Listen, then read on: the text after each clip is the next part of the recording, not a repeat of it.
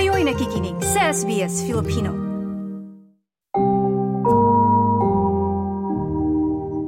Samantala sa puntong ito naman po, alamin natin ang mga pinakahuling kaganapan mula sa Australian Capital Territory kasama ang ating ACT correspondent na si Daniel Delena. Magandang araw, Daniel!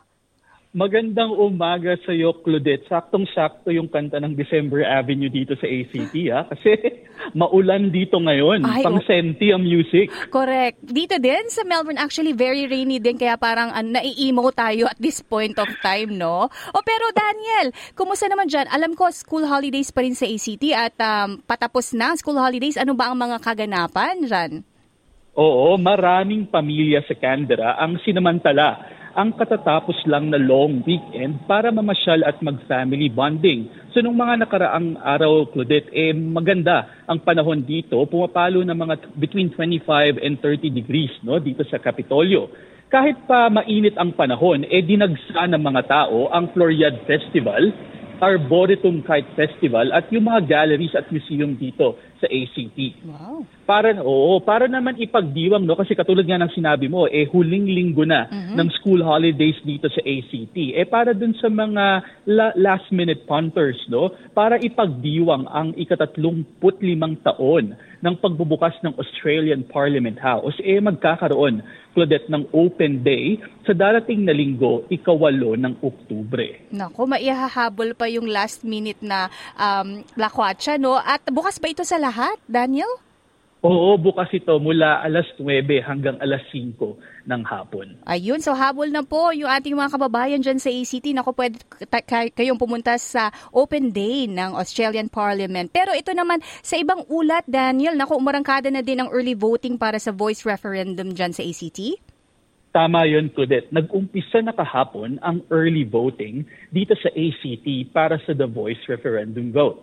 Bukas ang mga early voting centers para sa mga nagdanais na bumoto sa susunod na 2 linggo bago ang 14 ng Oktubre. Puspusa naman ang ginagawang kampanya na magkabilang panig para himuki ng mga botante. Ilan sa mga kilalang yes at no campaigners, katulad nila Neil Pearson at Warren Mondin, ang nagbigay ng talumpati sa National Press Club sa nakaraang 2 linggo.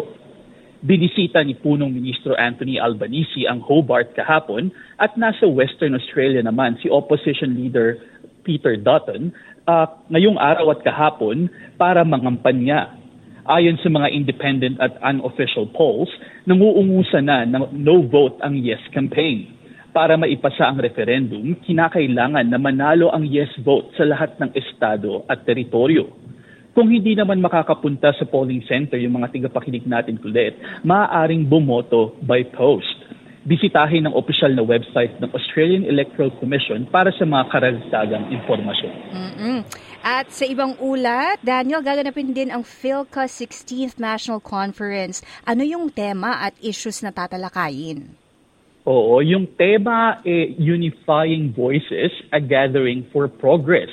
Ito ang tema ng 16 na Filipino Communities Council of Australia Incorporated 16th National Conference na gaganapin sa 14 ng Oktubre sa Anne Harding Conference Center sa University of Canberra.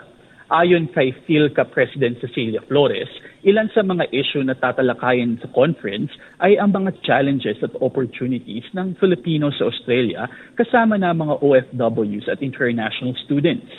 Pagkatapos ng conference ay magkakaroon ng gala dinner at national awards para parangalan ang mga natatanging Filipino na may malaking kontribusyon sa pag-unlad ng Filipino diaspora sa Australia. Para sa mga nagnanais na dumalo, makipag-ugnayan lamang sa Philka sa kanilang opisyal na Facebook page. Ayan, yan ang mga latest na mga ulat mula sa Australian Capital Territory. Kasama natin si Daniel. Daniel, maraming salamat sa iyong oras. Walang anuman, Claudette. Ito si Daniel Delena, naghahatid ng balita para sa SBS Filipino.